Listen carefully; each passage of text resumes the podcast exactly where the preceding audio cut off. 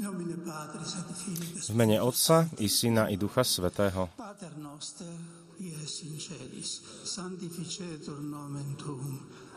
Oče náš, ktorý si na nebesiach, posveď sa meno Tvoje, príď kráľovstvo Tvoje, buď vôľa Tvoja, ako v nebi, tak i na zemi. Chlieb náš každodenný daj nám dnes a odpusti nám naše viny, ako i my odpúšťame svojim vinníkom a neuveď nás do pokušenia, ale zbav nás zlého.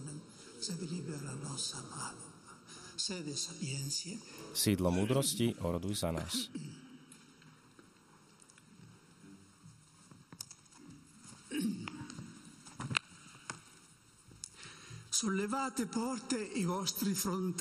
Zdvihnite brány svoje hlavice a vyvýšte sa, brány prastaré, lebo má vstúpiť kráľ slávy. Svetý Otec, ctihodní questo otcovia, bratia a sestry, tento verš žalmov sme si vzali ako vodiacu niť pre adventné meditácie, pričom sme pochopili, že dvere, ktoré sa majú otvoriť, sú dvere teologálnych e čností, viery, nádeje a lásky. Jeruzalemský chrám, čítame v skutkoch apoštolov, mal dvere, ktoré sa nazývali Krásna brána. Boží chrám, ktorým je naše srdce, má tiež krásnu bránu, či dvere, a sú to dvere nádeje. E Práve tieto dvere sa dnes chceme pokúsiť otvoriť Kristovi, ktorý prichádza. Čo je samotným predmetom blažnej nádeje, ktorú pri každej svetej omši ohlasujeme a vyznávame, že ju očakávame? Aby sme si uvedomili absolútnu novosť, ktorú Kristus priniesol v tejto oblasti, musíme postaviť evanieliové zjavenie na pozadie starovekých predstav o posmrtnom živote. V tejto otázke ani starý zákon nemal odpoveď. Je di známe, že až ku koncu sa výslovne hovorí o posmrtnom živote.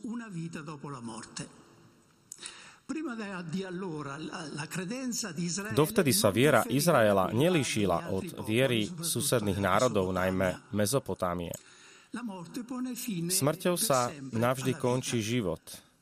Všetci, dobrí aj zlí, e Skončíme v akomsi pochmúrnom, masovom hrobe, ktorý sa inde nazýva Arallu, a v Biblii Sheol.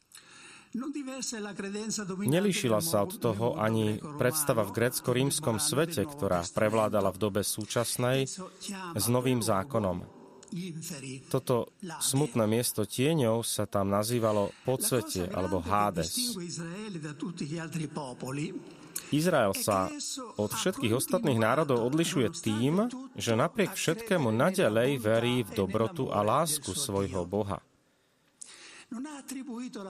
Nepripisoval smrť, ako to robili napríklad Babylončania, závisti božstva, ktoré si vyhradilo nesmrteľnosť pre seba, ale skôr hriechu človeka alebo jednoducho jeho vlastnej smrteľnosti. Je pravda, že e biblický človek niekedy nemlčal o svojich rozpakoch nad takým osudom, ktorý akoby nerobil rozdiely medzi spravodlivými a hriešnikmi. Nikdy však Izrael nezašiel do rebélie. Z modlitby niektorých biblických postav sa zdá, že ich to tiahlo až k túžbe po možnosti vzťahu s Bohom za hranicou smrti, alebo sa aspoň tušilo, že je možné byť vytrhnutým z podsvetia, prebývať s Bohom navždy a sítiť sa radosťou v jeho prítomnosti. Keď sa ku koncu starého zákona toto očakávanie, ktoré dozrievalo v podhubí biblickej duše, konečne dostáva na svetlo, nie je vyjadrené na spôsob gréckých filozofov ako prežitie nesmrteľnej duše, ktorá sa po oslobodení od tela vracia do nebeského sveta. V súlade s biblickou koncepciou človeka ako neoddeliteľnej jednoty duše a tela spočíva prežitie vo vzkriesení tela a duše zo smrti. Ježiš odrazu priviedol túto istotu na plné svetlo a čo je najdôležitejšie, po tom, čo ju oznámil v podobenstvách a výrokoch, ako napríklad v príbehu o žene, ktorá mala sedem mužov, to, čo je najdôležitejšie, podal o posmrtnom živote nezvratný dôkaz tým, že vstal z mŕtvych. Po ňom už pre veriaceho človeka smrť nie je pristátím, ale vzletom.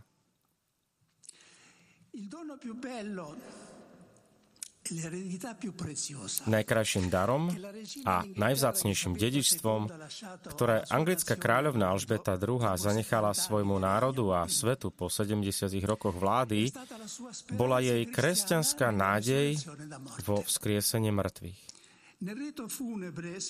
Pri pohrebnom obrade, ktorý v priamom prenose sledovali takmer všetci mocní ľudia na Zemi a v televízii stovky miliónov ľudí,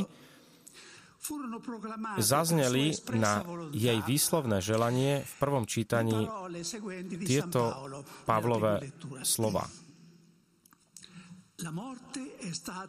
Smrť pohltilo víťazstvo. Smrť, kde je tvoje víťazstvo? Smrť, kdeže je tvoj osteň? Ostňom smrti je hriech a silou hriechu je zákon. Ale vďaka Bohu, ktorý nám dal víťazstvo skrze nášho pána Ježiša Krista. A v Evangeliu stále podľa jej výslovnej vôle zazneli Ježišove slova. V dome môjho otca je mnoho príbytkov.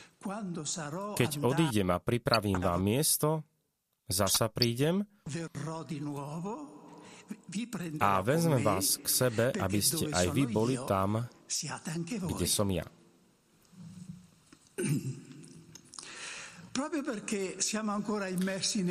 Práve preto, že sme stále ponorení v čase a priestore, chýbajú nám kategórie, aby sme si vedeli predstaviť, v čom spočíva tento väčší život s Bohom.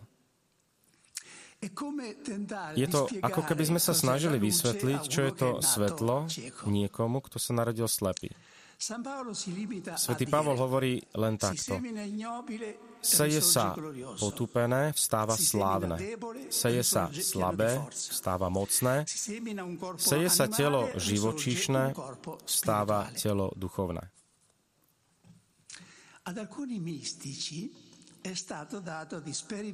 Niektorým mystikom bolo dopriaté, aby aj v tomto živote zažili niekoľko kvapiek z nekonečného oceánu radosti, ktorý Boh uchováva pre svojich. Ale všetci svorne tvrdia, že sa o tom nedá nič povedať ľudskými slovami. Prvým z nich je on sám, apoštol Pavol. Korintianom sa zveruje, že bol pred 14 rokmi vzatý do tretieho neba, do raja, a že počul tajomné slova, ktoré človek nesmie vysloviť. Spomienka, ktorú v ňom tento zážitok zanechal, je badateľná v tom, čo píše pri inej príležitosti Korintianom. Ani oko nevidelo, ani ucho nepočulo, ani do ľudského srdca nevystúpilo, čo Boh pripravil tým, ktorí ho milujú.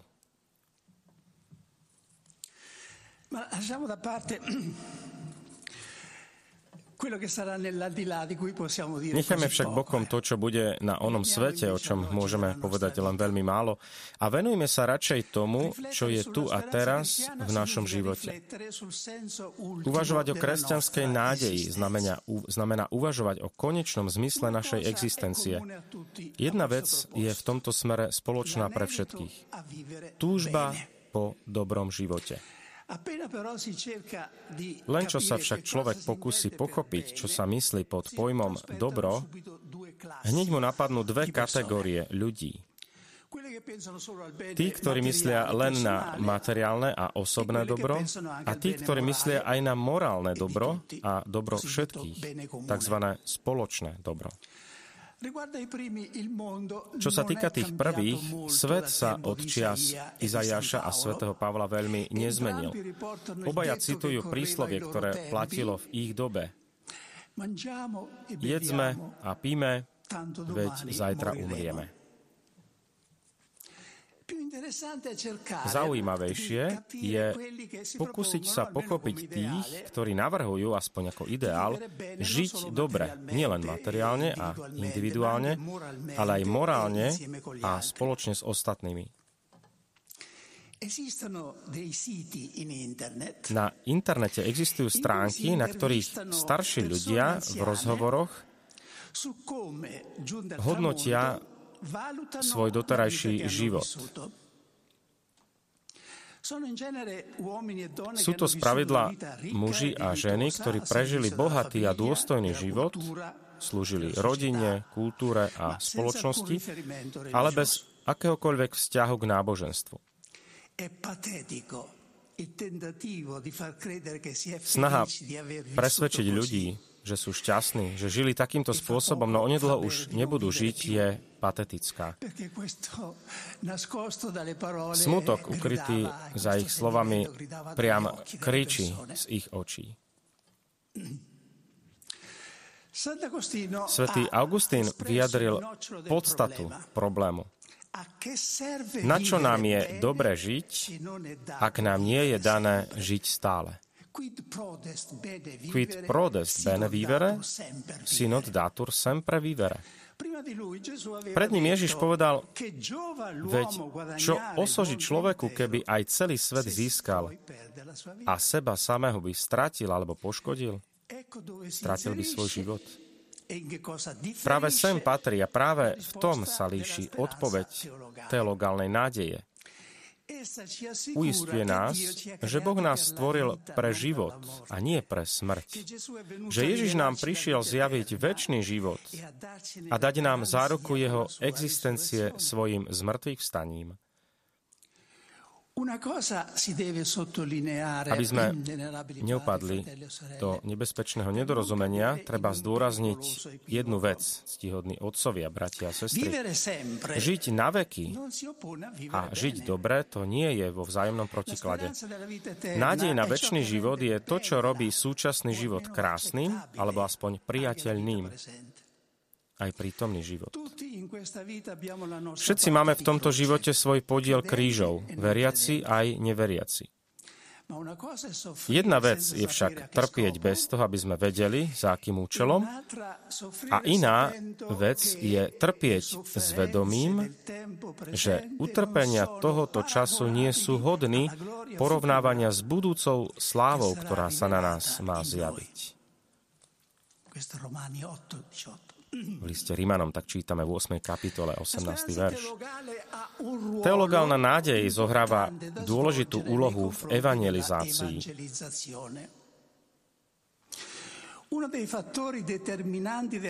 Jedným z rozhodujúcich faktorov rýchleho šírenia viery v prvých dňoch kresťanstva bolo kresťanské ohlasovanie života po smrti, ktorý je nekonečne plnší a radosnejší ako ten pozemský.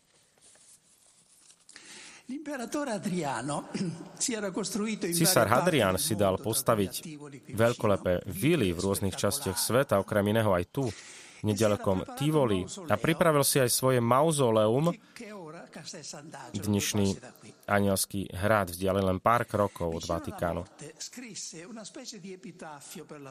Pred smrťou napísal akýsi epitaf na svoj hrob. Hovoril k svojej duši a nabádal ju, aby sa naposledy pozrela na krásy a zábavy tohto sveta, pretože ako povedal, čo skoro zostúpiš, duša moja, do bezfarebných, ťažkých a holých miest. Hades. Možno si predstaviť, aký duchovný šok muselo v takejto atmosfére spôsobiť oznámenie o nekonečne plnšom a jasnejšom živote, než ten, ktorý človek zanecháva smrťou. To vysvetľuje, prečo sa v kresťanských pohrebiskách, v katakombách, tak často objavuje myšlienka a symboly väčšného života. V prvom Petrovom liste sa činnosť církvy smerom von, čiže evangelizácia, predstavuje ako vydávanie svedectva o nádeji. Uctievajte sveto Krista Pána vo svojich srdciach, stále pripravený obhájiť sa pred každým, kto vás vyzýva zdôvodniť nádej, ktorá je vo vás. Pri čítaní udalosti po Veľkej noci máme pocit, že cirkev sa zrodila z hnutia živej nádeje. E A s touto nádejou sa kresťania vydali na cestu, aby dobili svet. Aj dnes potrebujeme obnovu nádeje, ak sa chceme pustiť do novej evangelizácie.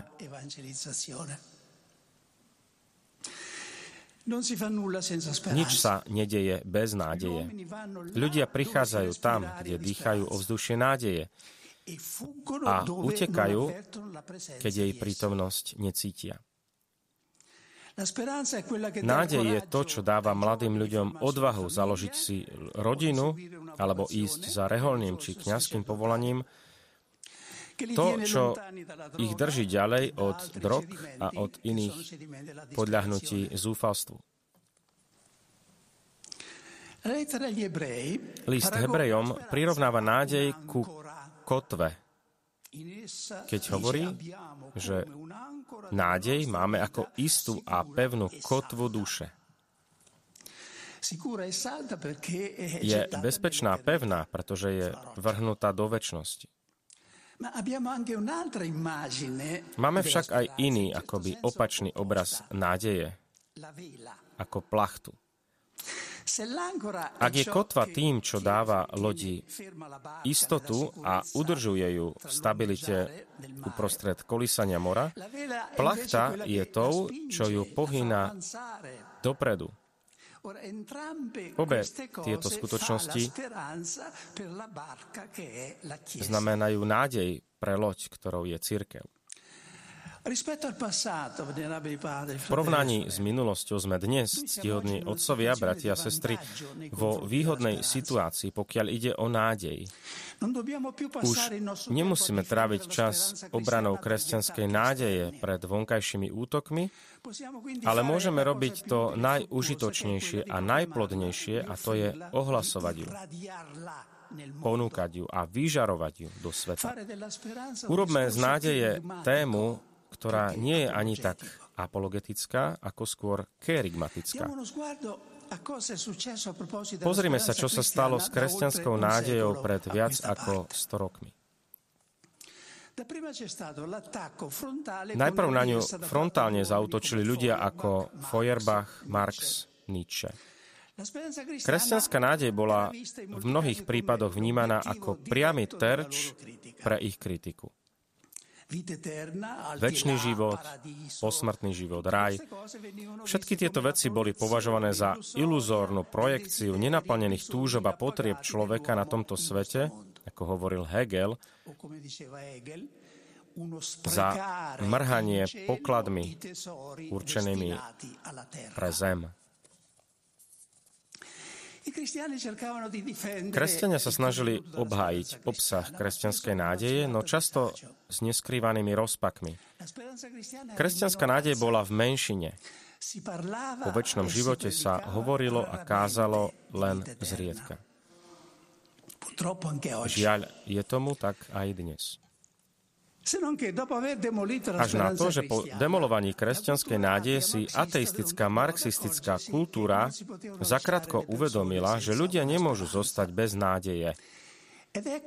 A tak vynašla tzv. princíp nádeje, Marxistická kultúra netvrdila, že zničila kresťanskú nádej, ale, čo je horšie, že ju prekonala a že je jej legitimnou dedičkou.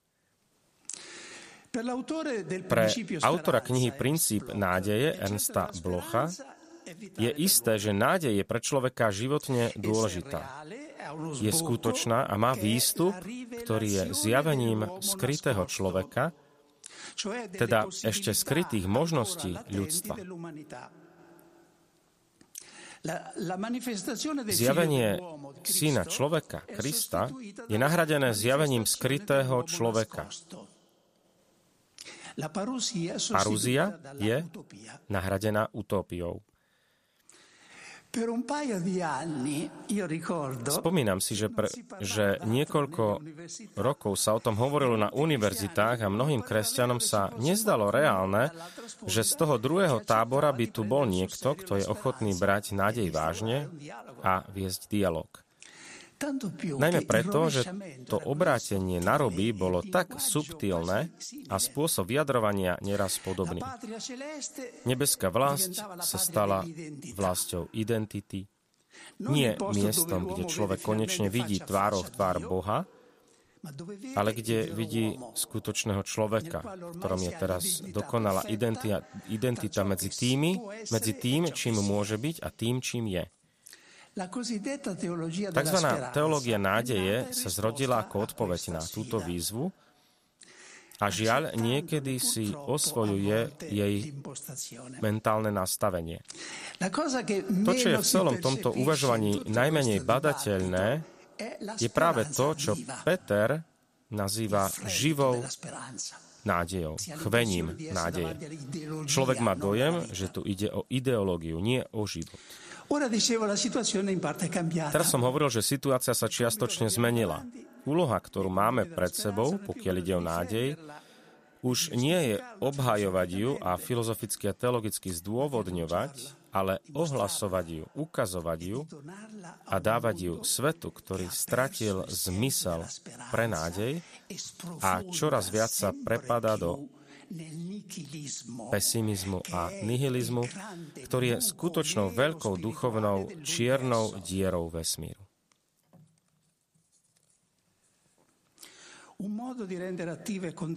Jeden zo spôsobov, ako urobiť nádej aktívnou a nákazlivou, formuluje svätý Pavol, keď hovorí, že láska všetko dúfa. Prvý list Korintianom 13, 7.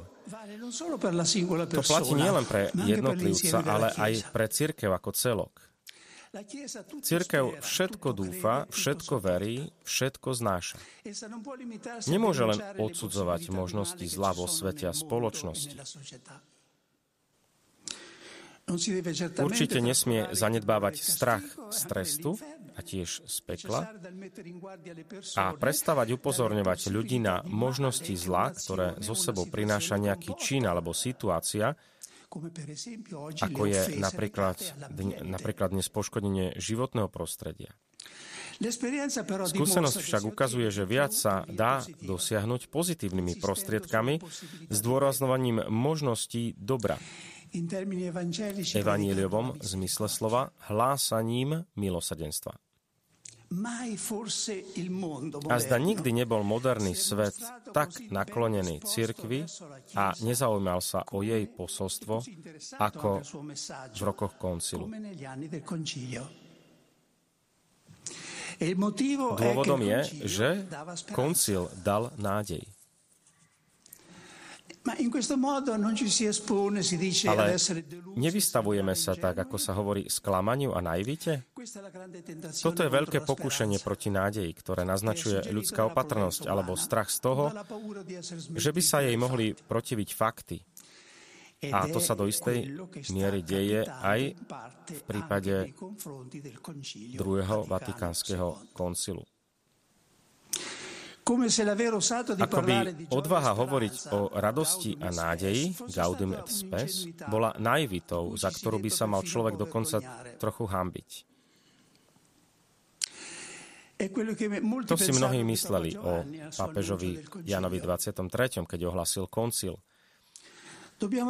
Musíme obnoviť motív nádeje, ktorý inicioval koncil. Väčnosť je veľmi široká miera.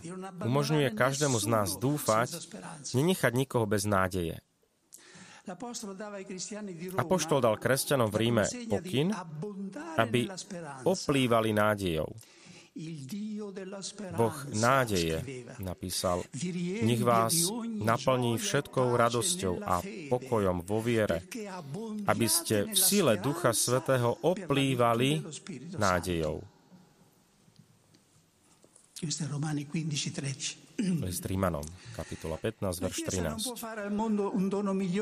Cirkev nemôže dať svetu lepší dar, ako mu dať nádej. Prirodzene nie ľudskú, pominuteľnú, ekonomickú alebo politickú, na ktorú nemá špecifické kompetencie, ale čistú a jednoduchú nádej, ktorá má bez toho, aby to vedela, väčnosť ako svoj horizont a Ježiša Krista a jeho zmrtvých stane ako svoju zároku. Práve táto teologálna nádej bude potom slúžiť ako odrazový mostík pre všetky ostatné legitímne ľudské nádeje. Kto videl lekára, ktorý navštívil ťažko chorého, vie, že najväčšiu úľavu, ktorú mu môže poskytnúť, lepšiu ako všetky lieky, je môcť mu povedať, lekár dúfa, lekár má nádej, že sa uzdravíš. Takto chápaná nádej premieňa všetko, čoho sa dotkne. Je účinok je krásne opísaný v tomto úrivku z Izajáša. Ustáva mládež a omdlieva a junač podlovená padá. Tí však, čo dúfajú v pána, dostávajú novú silu, získavajú krídla ako orly, utekať budú a neustanú, budú putovať a neomdlejú.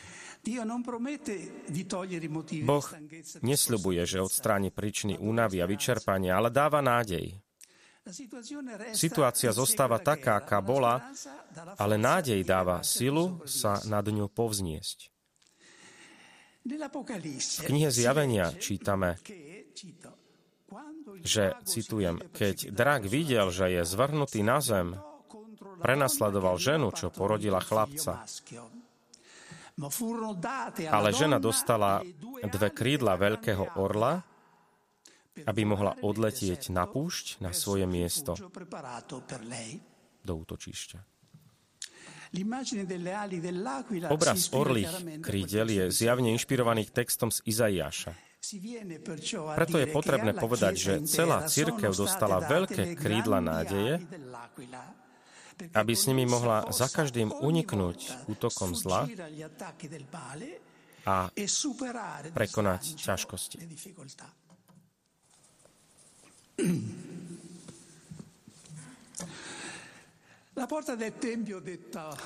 Dvere chrámu, známe ako krásna brána, sú známe aj zázrakom, ktorý sa odohral v ich blízkosti. Pred ním ležal mrzák a žobral o almužnu. Jedného dňa išli okolo Peter a Ján a vieme, čo sa stalo. Uzdravený mrzák vyskočil na nohy a nakoniec, kto vie po koľkých rokoch, aj on prešiel cez tieto dvere a vstúpil do chrámu a ako čítame, vyskakoval a chválil Boha. Niečo podobné sa, nám, sa môže stať aj nám, ctihodní otcovia, bratia a sestry, v súvislosti s nádejou. Príliš často sa duchovne ocitáme v pozícii mrzáka na prahu chrámu. Nečinný, vlážny, akoby ochromený z očí voči ťažkostiam. Avšak božská nádej nás obchádza, nesená Božím slovom a hovorí aj nám, ako Peter Mrzakovi, vstaň a choď. A my vyskočíme a konečne vstúpime do srdca cirkvy, pripravení znovu a s radosťou prevziať úlohy a zodpovednosť, aj voči prebiehajúcej synode. Toto sú každodenné zázraky nádeje. Ona je skutočne veľký, veľkým divotvorcom. Ona robí veľké zázraky. Tisíce mrzákov postavila späť na nohy, tisíckrát. Okrem evangelizácie nám nádej pomáha aj na našej osobnej ceste posvedcovania. V tých, ktorí ju uplatňujú, sa stáva princípom duchovného pokroku.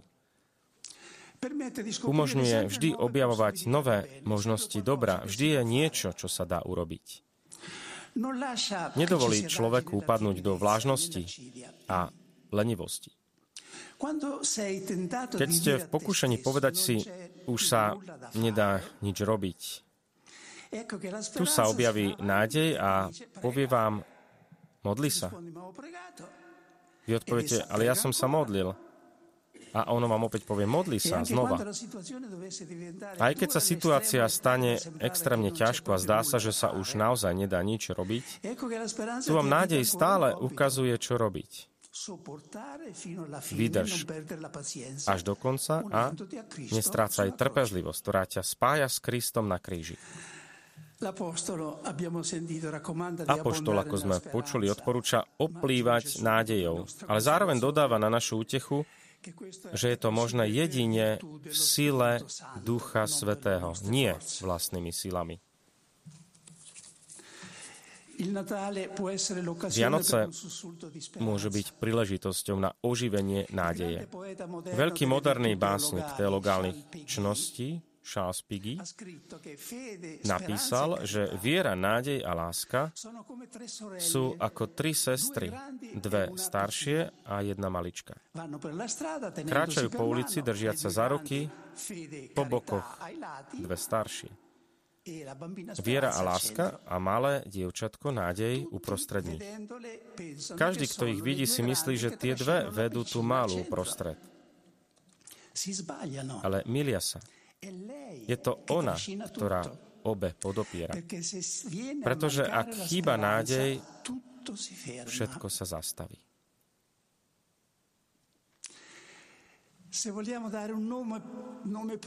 Ak chceme dať tomuto dieťaťu vlastné meno, môžeme ju nazvať len Máriou. Tou, ktorá tu dole, hovorí iný veľký básnik teologálnych čností, Dante Alighieri, prichádza k smrteľníkom a je živou fontánou nádeje. V mene Otca i Syna i Ducha Svetého.